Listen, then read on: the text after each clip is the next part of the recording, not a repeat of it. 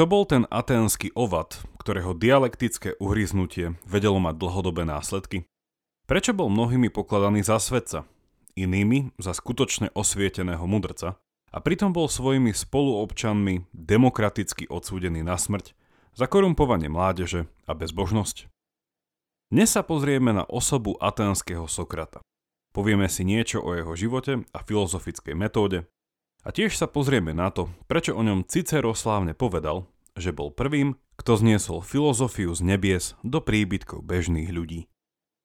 Pred samotným začiatkom sú tu ešte dva oznamy. Poprvé, dnešná dávka vznikla v spolupráci s eseistickou súťažou Sofia pre stredoškolákov, ktorej tohoročnou témou je Sokratov výrok Nepreskúmaný život nie je hodný žitia. Sofia je organizovaná už desiatý rok, študenti v nej môžu vyhrať vecné ceny a viac informácií o tom, ako sa zapojiť, nájdete na www.súťažsofia.sk. Druhým oznamom je jedna skvelá správa. A to, že sme o týždeň predložili deadline na zapojenie sa do nášho MacFundingu, teda hrnčekového crowdfundu. Všetko dobré potrebuje svoj čas. A je tomu tak aj pri našom podcaste, ktorý je prístupný pre všetkých zadarmo. Podporte našu tvorbu a získajte teraz aj parádny hrnček z našej limitovanej edície z príležitosti z tej epizódy nášho podcastu. Viac info na pravidelnadavka.sk lomka hrnček. A ak by ste deadline náhodou prešvihli, i tak sa ozvite. Niečo vymyslíme. Veľká vďaka, vážime si to. A teraz už vítajte pri 103. pravidelnej dávke. Dnes o filozofii a po zvučke buďte v strehu aby vás neuhryzol jeden dotieravý aténsky ovad.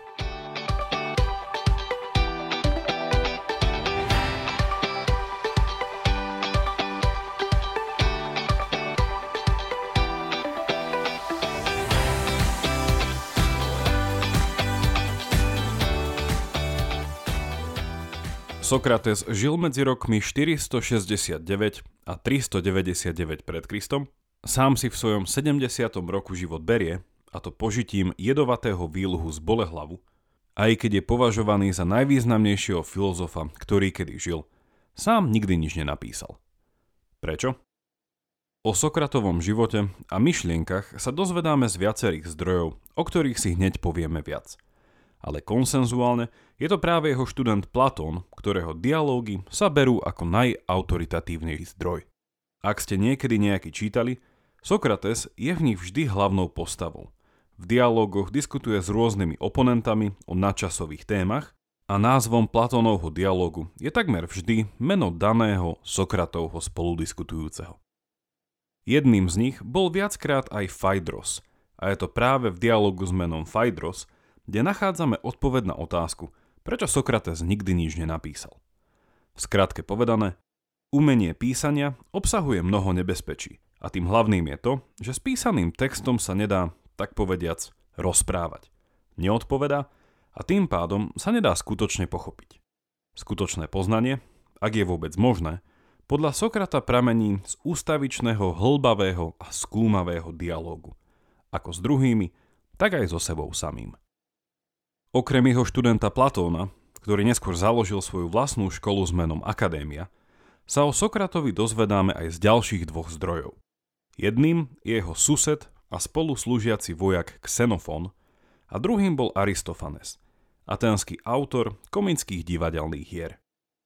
Ak by sme si zjednodušene porovnali tieto tri zdroje, u Platóna nachádzame Sokrata, ktorý bol najprovokatívnejší, s ironickými otázkami a druhých si rád doberal, niekedy až posmešne. U Xenofana vidíme miernejšieho Sokrata, ktorý sa pridržiava miestnych zvyklostí, rád sa zhovára a rozhovory vedie didaktickým spôsobom. A do tretice, Aristofanes vo svojej komédii s názvom Oblaky síce prezentuje Sokrata ako sofistu a ponúka jeho karikatúru, stále je tu ale prítomná jeho asketickosť a dialektika, o ktorej si povieme o chvíľu. Na doplnenie historického kontextu Sokratovho života treba dodať, že ako si možno pamätáte z hodín dejepisu, druhá polovica 5. storočia pred Kristom je prevažne známa iba pre jednu vec. Peloponéske vojny. Sokrates žil v rokoch 469 až 399 Aténsky spolok bojoval a prehral proti tomu spartianskému medzi rokmi 434 až 404 a Sokratov život a smrť je týmito udalosťami významne poznačená. Je to práve znovu obnovená demokracia, ktorá sa do Aten vrátila po spartianskej vláde tzv. 30 tyranov, ktorá ho odsúdila na smrť. Tento kontext tak nevyhnutne nájdete aj v Platónových dialógoch a Sokratové premýšľanie prebieha na pozadí atmosféry prehranej vojny, veľkých strát a istej bezradnosti ohľadne politickej budúcnosti a etickej stability. Toľko o jeho pozadí a pozrime sa teraz do Delvskej veštiarne, ktorá o Sokratovi vyhlásila, že je najmúdrejší zo žijúcich ľudí. Samozrejme, Nebol to Sokrates, ktorý si vo voľnom čase odbiehal poradu do veštiarne a jedného dňa odišiel s takýmto povzbudením. Ale bol to jeden z jeho zvedavých priateľov, ktorý mu tento poznatok následne zvestoval. Sokrates zostal zarazený, pretože, ako som hovoril už v 34. dávke, sám bol presvedčený, že vie, že nič nevie. Mohli by sme povedať, že po tomto zistení až do smrti pokračoval vo svojom diskutovaní po atenskej agore, a to v snahe zistiť, Prečo si to veštiareň myslela? A tiež túžbe, i keď možno ironickej, nájsť niekoho múdrejšieho od neho. To by mu dal odpoveď na jeho zvedochtivé otázky. Čo je to tá práve spomínaná Agora? Agora bola centrom Aten a mohli by sme povedať, že išlo o niečo ako otvorenú meskú tržnicu. Miesto, kde ste sa mohli dozvedieť novinky z domova i spoza stredozemného mora, zjednať tovar za najlepšiu cenu natrafiť tu na známych i neznámych, ale hlavne to bolo miesto, kde sa stretali ľudia. Mohli by sme povedať, zo všetkých povolaní či akademických disciplín. A ako už asi tušíte, bola to práve Agora, kde sme mali 100% istotu, že Sokrata nájdeme. S kým sa rozprával? S každým bez rozdielu. S tým, k tomu prišiel do rany. I keď, mohli by sme povedať, mal vo svojom intelektuálnom srdci určite vyhradené špeciálne miesto pre miestnych sofistov, teda platených učiteľov rétoriky a filozofie.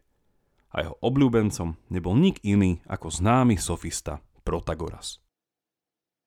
Pozrime sa teraz na jeho dialektiku, teda filozofickú metódu, či tzv. Sokratovú metódu, ktorá je vlastne odpovedou na otázku, ako sa s ľuďmi rozprával. Doplňujúco sa tiež môžeme spýtať, čo boli vlastne tie veci, ktoré chcel vedieť s ktorými stále niekoho otravoval a na ktoré nenachádzal uspokojivú odpoveď. Ak by ste stáli pri Sokratovi počas toho, ako s niekým diskutuje, takmer vždy by ste si v týchto dialógoch všimli tieto tri opakujúce sa veci. Elenkus, definíciu a apóriu. Elenkus je latinský prepis gréckého elenkos. Aj keď sa elenkus zvykne prekladať ako Sokratová metóda, či Sokratová metóda dopytovania, Doslovný preklad by bol bližší slovu vyvrátenie, teda argumentačné vyvrátenie pozície niekoho iného. Opisne tak môžeme povedať, že ide o metódu, ktorá je postavená na báze dopytovania sa. Vo forme otázka, odpoveď, otázka, ktorá chce so štipkou irónie priviesť oponenta do bodu, v ktorom pochopí, že sám so sebou nesúhlasí. Kladené otázky nie sú náhodné a Sokratová logika, ktorá sa za nimi skrýva, je už dnes dobre zmapovaná v sekundárnej literatúre. I keď veľmi dobrú formuláciu ponúkol už študent jeho študenta, a teda Aristoteles. Ak by ste chceli o tejto logike počuť viac, napíšte mi na jakub zavináč pravidelnadávka.sk Definícia a apória sú neodlučiteľnou súčasťou tejto metódy. Sokrates bol lovcom definícií a odpoveď na otázku, prečo mu na nich tak záležalo, je zjavná. Ako príklad si zoberme dve jeho klasické otázky. Poprvé, je spravodlivosť dobrá pre jej nositeľa? A po druhé, je možné cnosti vyučovať? Akokoľvek na tieto otázky odpoviete, vaša odpoveď bude v sebe vždy niesť istú definíciu kľúčových pojmov. Pri prvej otázke je to otázka povahy spravodlivosti. Pri druhej ide o definíciu cnosti. Sokrates sa preto vždy v dialogu zameriava na pochopenie toho, s akou definíciou daného kľúčového slova pracuje jeho oponent. A ako sa dočítate v Platónových dialogoch, málo kedy je s definíciou druhých spokojný. A vždy nakoniec ponúkne tú svoju. I keď úplnú spokojnosť nenachádza ani v nej. A tu sa dostávame k apórii. Opäť ide o slovo gréckého pôvodu, ktoré môžeme preložiť ako stav zmetenosti, ale tiež ako moment náhleho uvedomenia, a to niečoho zásadného. Uvedomenie dovtedy nevedomého omylu či chyby a náznaku novej cesty vpred. Ako tušíte, apória je stav, v ktorom sa často po krátkej slovnej výmene ocitli Sokratovi oponenti. Tento stav ale nebol ich prehrou – by keď niektorým sa často v tomto momente vyhovorili, že si náhle spomenuli, že musia ísť niečo niekam vybaviť. Že Eutifron, o tebe hovorím. Ale tí, ktorí vytrvali a zostali, často zakúsili, o čo vlastne Sokratovi išlo a k čomu ich nepriamo pozýva. Metaforicky môžeme povedať, že apória je následkom uhríznutia aténským ovadom, pri ktorom si oponent uvedomí, že po dôkladnom zvážení svojej pozície s ňou vlastne nesúhlasí. A to prevažne z dôvodu jej protirečenia. K tomuto smerovali Sokratové dobre vybrané otázky a následne mohol predostrieť svoj pohľad na danú vec. Ten ale tiež prezentoval skepticky a ponúkol ho ako to najlepšie, na čo doteraz prišiel. Ale i tak s tým nie je úplne spokojný. Krátka poznámka na okraj. Pri štúdiu Sokrata z Platónových dialogov sa nevyhnutne dostávame k otázke, kedy už Sokrates prestáva byť autentickým Sokratom a kedy sa stáva ústami pre Platónové vlastné myšlienky. K tejto téme existuje veľké množstvo literatúry. Platónové dialógy boli vzhľadom na túto skutočnosť rozdelené do viacerých skupín a ak by vás to zaujímalo viac, určite mi napíšte. Koniec poznámky. Čo to som doteraz povedal o Sokratovom živote? O jeho historickom pozadí, o troch hlavných zdrojoch, cez ktoré sa o ňom dozvedáme a tiež som zjednodušene predstavil to, o čom dnes zvykneme hovoriť ako o tzv. Sokratovej metóde. Na záver tejto dávky je potrebné pripomenúť si Cicera a skúsiť aspoň v náznakoch pochopiť, prečo napísal, že bol Sokrates prvým, ktorý zniesol filozofiu z nebies do príbytkov bežných ľudí. Pri hľadaní odpovede začneme výrokom nemeckého filozofa Hegla, ktorý povedal – že so Sokratom nastal v ľudskom poznávaní obrad, či odklon, a to od kozmológie smerom k etike. Predsokratici, teda skupina filozofov pôsobiacich pred Sokratom alebo aj počas jeho života, chceli zistiť, čo je ultimátna povaha reality, sveta a vesmíru. Hľadali nejakú fyzikálnu pralátku, ktorá by bola vysvetlením všetkého, alebo bádali v geometrii, aby prišli na tie pomery a číselné vzťahy, ktoré budú najlepšie opisovať kozmickú a duševnú harmóniu. Sokrates sa ale začal pýtať inú otázku, ktorá znie takto. Čo je to dobrý život? Alebo povedané inak, ako by sme mali žiť? Ak sa na túto otázku pozrieme cez prízmu jeho vlastnej metódy, Sokrates sa snaží zadefinovať pojmy ako dobro a ľudský život. A jeho odpovedou je tvrdenie, že dobrý život je život šťastný, teda naplnený, naplno realizovaný a tým je život cnostný. Čo je to ale potom cnosť? A túto otázku sme si už prednedávnom spolu položili. Ak by som mal zjednodušene a nedokonale sumarizovať Sokratovú filozofiu, znela by možno takto. Dobrý život je životom cnostným. A teda vedie ho cnostný človek. Človek s cnostným charakterom. Čo to ale znamená žiť život cnosti? Ako sa dočítame v dialógu s menom Protagoras, ide o život poznávania, hľadania múdrosti a v závere tohto dialógu Sokrates hovorí, že všetky cnosti sú koniec koncov poznaním, múdrosťou a hovorí o ich jednote. Ak teda platí, že všetky cnosti sú na konci dňa poznaním, tým pádom sú všetky necnosti, teda neresti, opakom poznania a sú teda nevedomosťou, ignoranciou. Dnešnému uchu to môže znieť až paradoxne, ale tento Sokratov záver vedie k ďalšiemu záveru, podľa ktorého je slabosť ľudskej vôle nemožná. A tento pohľad sa často nazýva ako sokratovský intelektualizmus. Inými slovami, ak viem, čo je pre mňa dobré, budem tak chcieť robiť a spravím to. Dobro nekonám iba z nevedomosti. Ak vás zaujíma, čo má sokratovský intelektualizmus dokopy s Tolkienom a jeho prstenom moci, vypočujte si 11. dávku a uvidíte. Ak je teda cnosť poznaním a nerez nevedomosťou, tým pádom sa tu posúva ďalší záver. A to tvrdenie, že žiadny človek nie je vlastne zodpovedný za svoje zlé konanie. Keďže aj sám Sokrates priznáva, že skutočné, pravdivé poznanie, teda múdrosť, je ľuďom vzdialené a toto poznanie má príchuť božskosti. Sokratová filozofia tak zdanlivo nastavuje latku veľmi vysoko a právom sa môžeme spýtať, či sa podľa takejto filozofie dá vlastne žiť, keďže predpokladá veľký stupeň askézy, sebadisciplíny a ústavičné skúmanie vlastného života. Ako ale poznamenali mnohí, Sokrates tu išiel príkladom. A ako som spomínal už v 26. dávke, je to s veľkou pravdepodobnosťou postava Sokrata, ktorú si Platón predstavil ako niekoho, kto vyvádza ľudí z otrockej intelektuálnej temnoty na svetlo.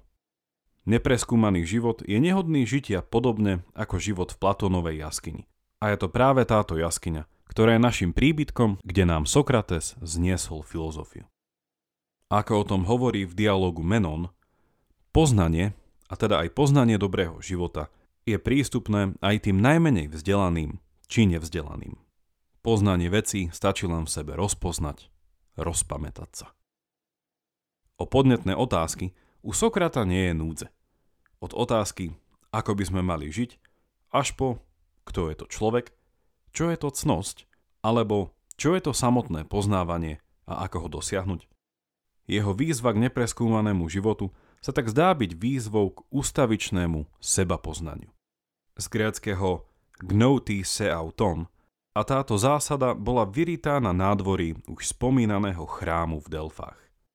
Sokrates nás vyzýva k boju proti vlastnej nevedomosti a ignorancii a jeho vlastné sebaskúmanie ho nakoniec priviedlo až k rozhodnutiu vypiť jed a neopustiť rodné Atény, i keď dvere väznice mal otvorené.